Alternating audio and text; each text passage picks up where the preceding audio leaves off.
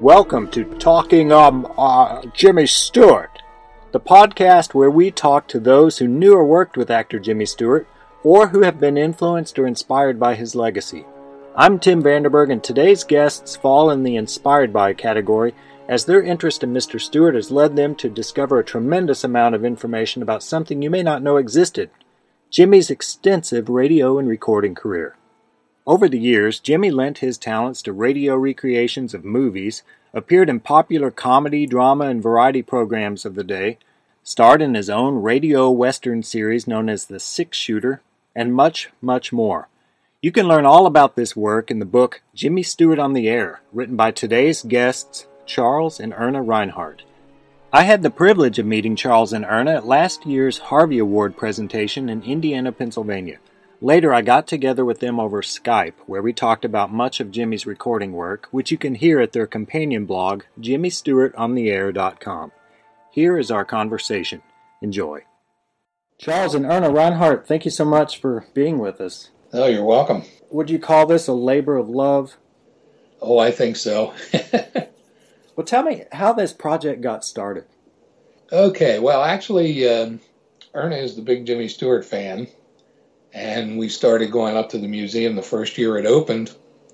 And uh, I was just kind of along for the ride, really.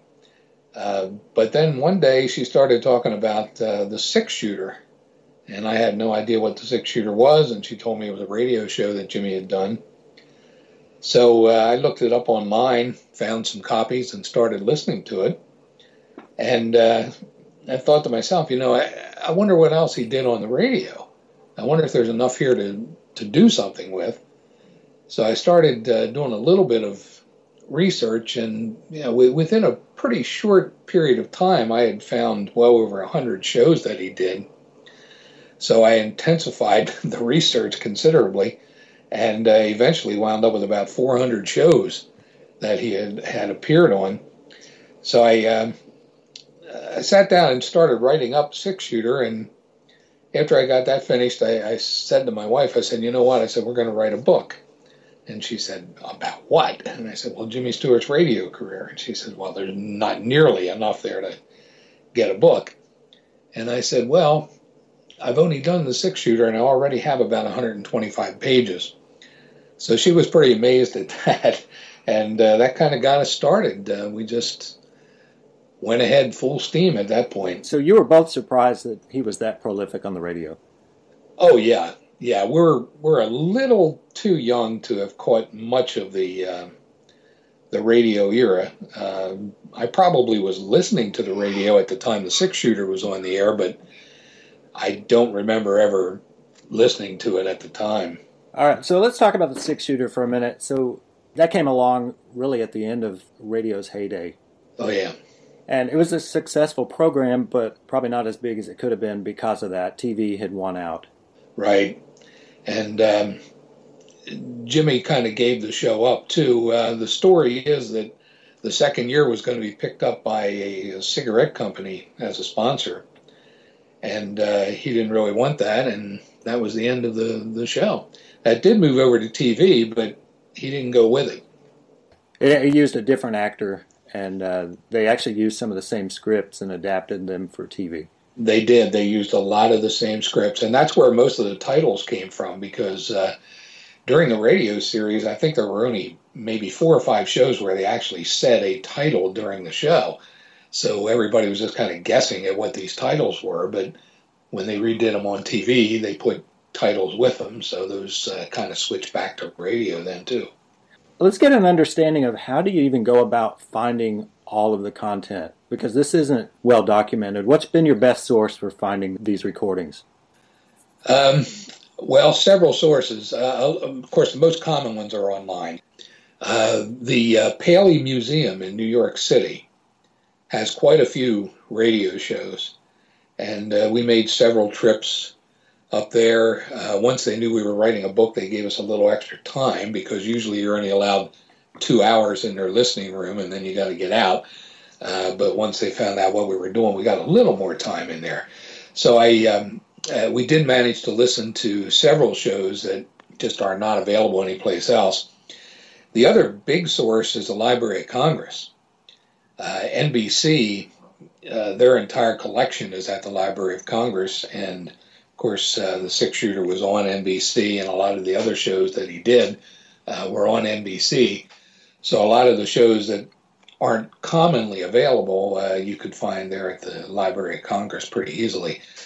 There also is a website that is run by the tobacco companies. Hmm. they kept meticulous records of everything they did on the radio. If they sponsored a radio show, chances are the script is on their website. So oh, you could go there and find scripts. Now, like for instance, the uh, Dean Martin, Jerry Lewis show that uh, Mr. Stewart appeared on. Uh, for some reason or other, that's not available in audio. You just can't find it anywhere. But the the uh, script is on this tobacco website, so you can go and read and see exactly what happened. So those are probably the best sources we've found. Yeah. Okay. So the tobacco companies were just really well-run organizations. They just documented everything. They documented everything, and I do mean everything. I mean, if if somebody said, well, "I would never smoke such and such," it's in that file. They, oh, yeah. records of everything.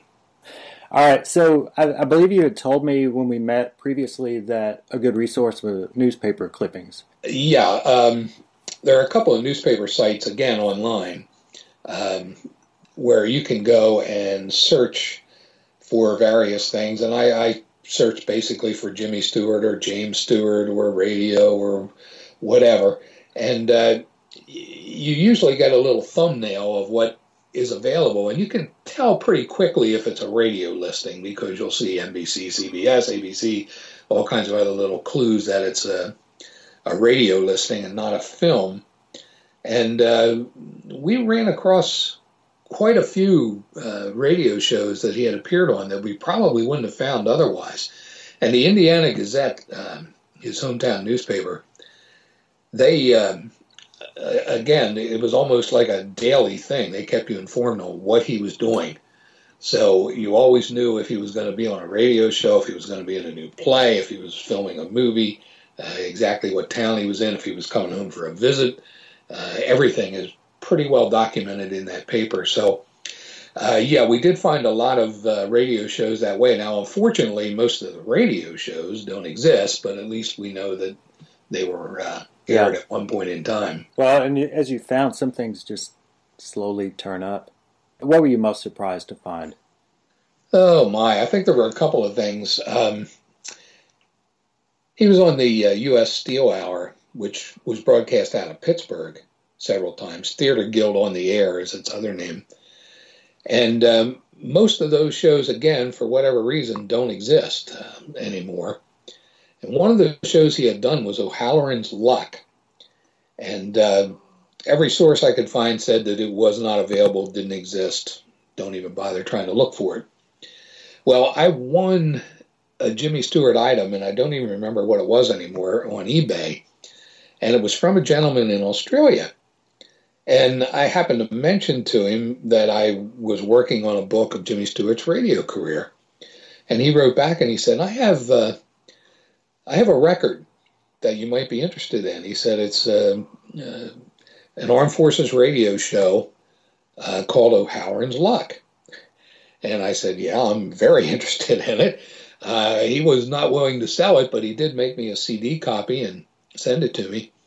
And it was very interesting listening to it because uh, Jimmy, who I believe is about six foot three, was playing the part of a leprechaun mm-hmm. in this show. so it's uh, it's kind of amusing because I mean you have a picture of him in your mind and you're hearing this squeaky little voice of a leprechaun coming out. So that that was a, a pretty good find. Uh, there was another show, a community chest uh, show that he was on, and again, I'm not sure if a lot of people are aware or not, but back back in those days, uh, there wasn't uh, tape. You didn't have reel to reel tapes or anything like that. Right. But radio stations and a lot of people who were really into collecting things had uh, players that would record record players. You could take a blank disc and you could record on it. So radio stations would record shows for playback later, and people at home, if they had the money uh, to do it, uh, may have these uh, players that they could they could actually tape a show. And someone taped this community chest show that Jimmy was on. And uh, unfortunately, it, it, was a four sided disc, uh, two discs, both sides, uh, and only one of the discs still existed. And um, I managed to get a, a, good copy of that, and it, it has the uh, first part of the show and the very ending of the show. And uh, the first part is where Mr. Stewart was uh, on the show, and he just basically just introduced the show, and um, so we we have that, and that that's another thing that was, you know, we never expected to find anything like that. Oh, that's great. Okay, so I, I should mention here you have a blog. It's called Jimmy Stewart on the Air, and it's uh, basically a great companion piece to the book that you've written. You're updating it regularly, posting audio. It's become a real treasure trove for fans. Well, I noticed, uh, yeah, some of the comments that that you're getting and, and that I've gotten uh, are are all good. Um, the book got to be too large, so all the newspaper clippings and photos and audio, which of course wouldn't have been in the book in the first place, but all of that had to be had to be cut out, including a, a whole chapter on his uh, recording career because he also recorded on records and tape and all that. So none of that appeared in the book. And I just finally got said to myself, you know, you're going to have to learn how to do a blog and uh, get some of this information out there because I was the only one that was enjoying it. And of course, Erna was, but um, nobody else was getting to hear it. We would take some things up to the museum, and uh, occasionally they did get a chance to use a few of them. They have some CDs out that people can listen to when they're uh, going through the museum. But the vast majority just was sitting in my computer and in boxes of records here at home. And uh, this was just a way of getting it out there. A big thanks from all of Jimmy's fans because that's uh, that is the only way we would be aware of a lot of this, and it's it's a lot of fun to find. Well, I have a lot of fun doing it. I, I um, I've been averaging writing about two or three blogs a day. yeah. And I put, uh, I've been putting one up every other day, and I may go to every day here shortly. I, I think I'm probably going to wind up with about 400 blog entries altogether. Wow, that's amazing. Take quite a while. Yeah. yeah. We look forward to it. You know, something that fascinated me was the concept of the open end interview. Yeah. And I was wondering if you could explain how that worked. Okay. Um, normally, uh, what they would do to um, uh, help promote films would be interview the stars. And sometimes uh, there'd actually be an interviewer who uh, would appear on one side of the record. And so you'd hear the entire thing. You'd hear this fellow asking questions and Mr. Stewart or whoever answering the questions. But then, usually on the other side of the record, they would put an open end interview. In other words, they would cut out the interviewer altogether and all you had were the answers. And then normally they would send a script along so that the uh, local disc jockey could read the questions and play the appropriate answer. And uh, nobody would actually have any idea that you know Mr. Stewart wasn't sitting there right beside the local DJ. Yeah, so this is very common back in that day. Uh, yeah. To me, it just really showed a professionalism, a, a different side of Jimmy that you just hadn't seen before all right, I'm going to play the part of the announcer and we can get a, a, good idea of how this worked. Here we go. All right. Jimmy, how do you feel about working out on location as compared with the confines of a Hollywood studio? Well, the convenience of the Hollywood studio is makes much better. It makes much more. It makes for much more efficiency in making uh, the picture. It's pretty. It's pretty hard to tell uh, what the pluses are. Whether the uh, the advantage that you get from photographing uh, something in the actual location is enough to make up for the uh, real efficiency that you get of shooting on a soundstage. Okay, so from that, I was just struck by how professional he sounds. He he just gets it. He he makes it very folksy and uh, sounds like he's genuinely there and sitting across the table from you. Oh yeah, um, and you know the the disc jockey could just throw in some mm-hmm. oh yeah and it would sound just like it was uh, just like it was happening at that moment okay so you were excited about one thing you found it was a sales promo record for the saturday evening post uh, yeah tell me how how that went down because your excitement turned to disappointment, and uh, I'd love to hear how that happened. Well, it um, it showed up on eBay about a year ago. Actually, it was the end of last summer. Uh, it was a 45 RPM record uh, promoting his uh, interview in the Saturday Evening Post. And of course, that was a four part interview, and we had the whole thing, so we knew all about it. I thought, boy, this is going to be great. Here's an interview we didn't even know existed. So I bid on it and won it, uh, actually pretty easily because nobody else bid on it. I don't know if they knew what it was, and I was the only one that didn't, or what. But it came in the mail, and boy, I couldn't get it out of the package quick enough. Put it on the turntable and started to, to play it. And the author of the um, the articles came on first, and he's explaining a few things. And then he said, uh, "Well, let's turn it over to Jimmy." And this voice came on, and it was the worst imitation of Jimmy Stewart that you would ever want to hear. All right, we have some I mean, of that. Obvious. Let's, yeah, let's let's okay. give a listen. yeah, I, I, think you've described it very well, and and listeners will agree. All right, here we go. This is Pete Martin, and I'm here in my office at Independence Square. I know you all know where that is. Over the years, you've read quite a number of my articles about celebrities in show business, various people I've called on. But most recently, I called on Jimmy Stewart out in Hollywood. And the five-part article I helped Jimmy write begins in the February 11th issue of the Saturday Evening Post. Here's the way it starts. On my next birthday, May 20th, I'll be 53 years old.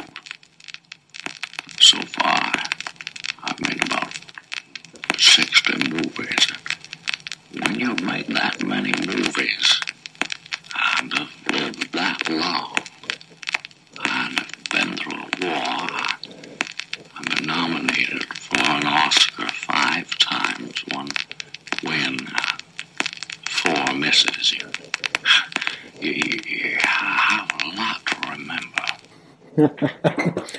so what we weren't aware of was that Snuffleupagus had a radio career before he was on Sesame Street.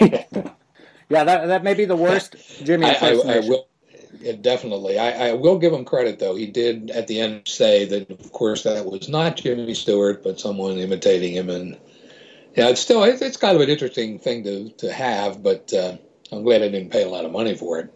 Yeah. All right. Something else that these recordings revealed was Jimmy was able to appear with celebrities that he didn't act with on screen. What examples jump out to you? Well, he did a lot of Boy Scout material, obviously.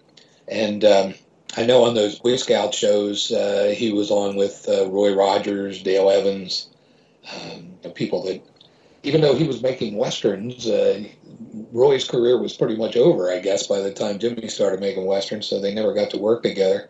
We have a great example of that, and uh, I wanted to share that. We have Jimmy with Roy Rogers, so two of the biggest icons of their time together on the air, and then an unexpected performer as well. Let's give a listen.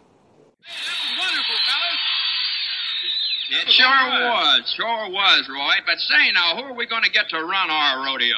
Partner, your tea rebels are over, cause here comes the rootin'est, tootin'est, shootin'est cowhand that ever slapped leather. Whoa! Whoa! Oh, come on, horse! Whoa! If you don't stop, you're going to wind up on the back of a three cent stamp. Howdy, folks. I've been listening to your program, and I hear that you're looking for a real cowpuncher. Are you a real cowpuncher? Well, I used to be, but I give up punching cows. Why? One of them punched back. well, doggone if it isn't old Deadeye, eh, alias Red Skelton. Yeah, that's right. All right, a real delight for listeners and the scouts involved. That's pretty exciting. Yeah, he he did quite a few of those shows. Uh, there's there's actually only one that's readily available you can find online, but uh, two of the other ones are at the uh, Library of Congress, and we did get to listen to them, and they're they're really uh, really entertaining. What's your favorite find so far? My favorite find. I think I probably already mentioned it. The O'Halloran's Luck. Yeah. That I mean that that just I, I was just so happy to find a copy of that uh, I keep waiting. I, I don't know what the fellow's name was anymore, and I keep waiting someday. I think maybe I'll get an email from him and say, "Hey, I decided to sell this," and I can actually get a hold of the discs. But uh, that that's probably been the find that I've appreciated uh, the most. In the intro to the book, Kelly Stewart Harcourt mentions that she was unaware that her father had ever played a leprechaun. So it's amazing. Through your work, you're able to find things the family wasn't even aware of. Well, yeah, both Judy and Kelly have uh, commented lots yeah. about what's in there, and then uh, I've sent them both copies of various shows that they wanted to hear, and uh, yeah, they they just were amazed at what's what was there because they had no idea. They knew he would go out the door in the morning and say he was going to do a radio show, but they had no idea exactly what that meant. Okay, so my personal favorite was a recording called Day After Day, part of the theatrical production that Princeton had put on. And I'm going to let you talk about that a little bit. Well, the, the actual song we had long before we knew it was on a record. Uh, the song is out there on lots of different CDs and and uh, albums, but I found out eventually that it was actually uh, recorded on a 78 RPM and we started looking for copies and eventually found a, a pretty good copy of it. Uh, it was what was called a personal record. I mean, the uh, Triangle Club group went to New York City and Columbia Studios and recorded this song. And uh, I don't know, and I don't think anybody knows exactly how many 78s were pressed, but it certainly wasn't a large number of them. And uh, we, we've did manage to get a copy of that, and that for a long time that was probably the most precious thing in the uh, collection. Uh, but some other things have kind of replaced it now. But um, Jimmy actually got to sing. You know, it's it's an old style, 78 RPM, lots of uh, orchestra in the beginning, and then eventually in comes a voice, and it's Jimmy Stewart. We not only found a copy of the record, we actually found a copy of a test pressing of the record at one point. That's uh, the record companies will make a copy or two and uh, just have people listen to it to make sure there's no skips, no excess noise or anything in it before they actually press uh, the record. Usually, the label, if anything's on the label, it's just handwritten, and that's that's the case with this copy. It's just handwritten on what it is. So um, it's it's very interesting. It's one of two uh, records actually that Jimmy sang on while he was at Princeton. But this is by far the, the more common of the two. Yeah, uh, it's a lot of fun. So you get an understanding from listening to this. He, he got a taste of what it would be like to be a professional uh, in his early days at Princeton. And he got to go to New York and actually record this. Yeah, and you know, I, I don't know if you're aware of it or not, but the uh, when they did a play at Princeton, they went out on the road with it. Uh, yeah. They performed in other cities, and so you know he he actually this was almost like a paying job at at uh, the time. He got a lot of experience. Yeah, that's amazing. All right, so this is available. We can listen to it at jimmystewartontheair.com. Let's uh, let's give a listen now.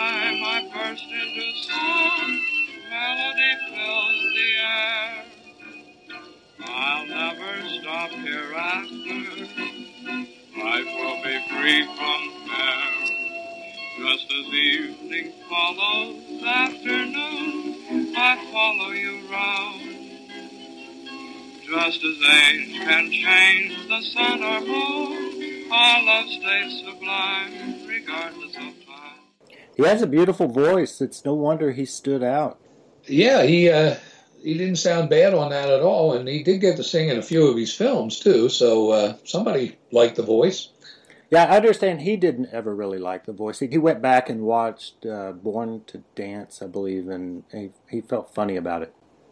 Yeah, I've, I've read that too. Yeah. I understand that all of those players back then they were needed to do everything: act, sing, dance. Yeah, especially in that film, Born to Dance. Yeah. All right. Thank you so much for joining us. One thing that uh, strikes me as just completely unexpected is the emergence of digital media and how all of these recordings have the potential to reach a wider audience than they ever had before. You can listen to a favorite movie while driving to work. You can have a more manageable commute with Jimmy Stewart along the way. Uh, you have Jimmy recording versions of movies that he was in a lot of those were recorded multiple times. Uh, what have you discovered about that? Well, yeah, you you would uh, guess the the obvious one is uh, "It's a Wonderful Life." I think that was done five or six times uh, over the course of the years, and amazingly enough, most of them don't exist. Um, nobody kept the original discs, uh, or if they do, they're in private collectors' hands and they're not letting them out. But uh, yeah, he did an awful lot of his films.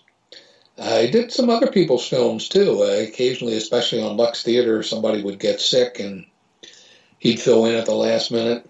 Or same thing happened to him. Yeah, when Broken Arrow was on Lux Radio, he got sick at the last minute and uh, somebody had to step in for him. So it, it happened all the time in radio, and they, they usually knew who they could go to, who would come in and do a good job uh, at the last minute like that. And he was one of the the go-to people apparently. Okay, so a lot of this stuff was done just because he wanted to, like supporting the Boy Scouts. That was just something he had a, an interest in. But a good majority of this was because he was under contract with MGM, correct? Uh, especially in the beginning, yes. Uh, his contract with MGM specified that uh, he would appear on whatever radio shows they deemed necessary for him to appear on. And um, technically, I, have seen some of those contracts. Technically, he didn't get paid for doing the radio shows, but most of them say that he would receive.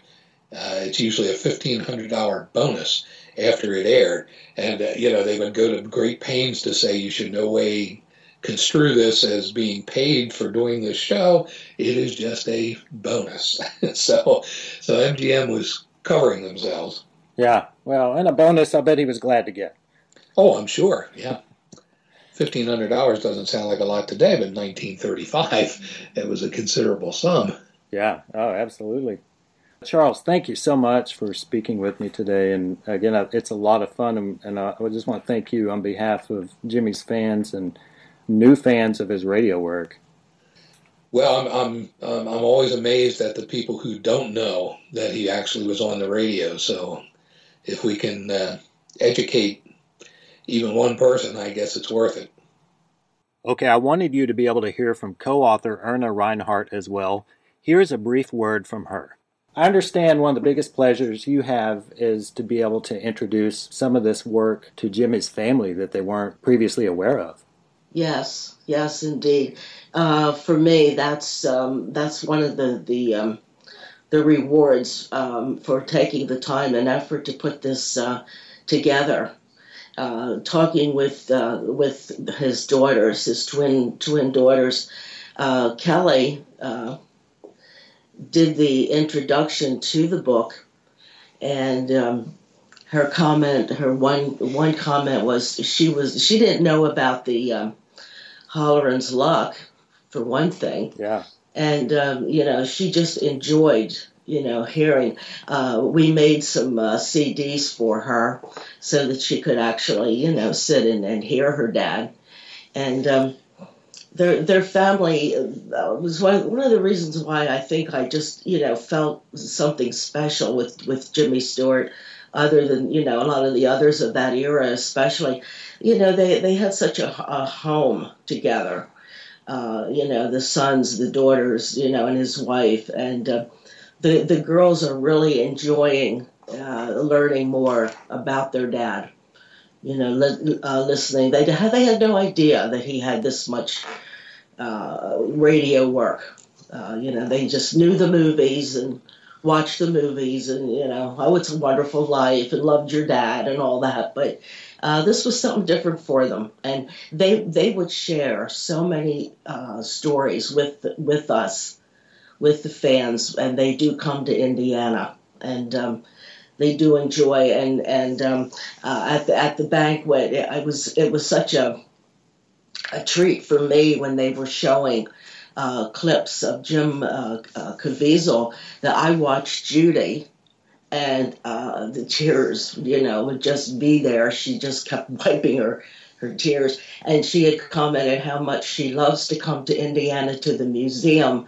Uh, it's like coming the first time because uh, you know they they they do rotate uh, memorabilia, and you know she sees new things all the time, and and she just loves it, and she loves the feel of the town. And um, I, I, think by writing the book and and uh, you know sharing with them, it um, it was a real thrill, a real real pleasure, uh, you know, a task of, of love uh, to share with with his daughters. Yeah, it does have to be a thrill for you to introduce some of this stuff to them for the first time, and then to see their genuine appreciation for it. Definitely, Yes, yes. I I just have that special feeling of their family that I can relate to my to my family, you know, to my grandfather, to my dad, and uh, I see it.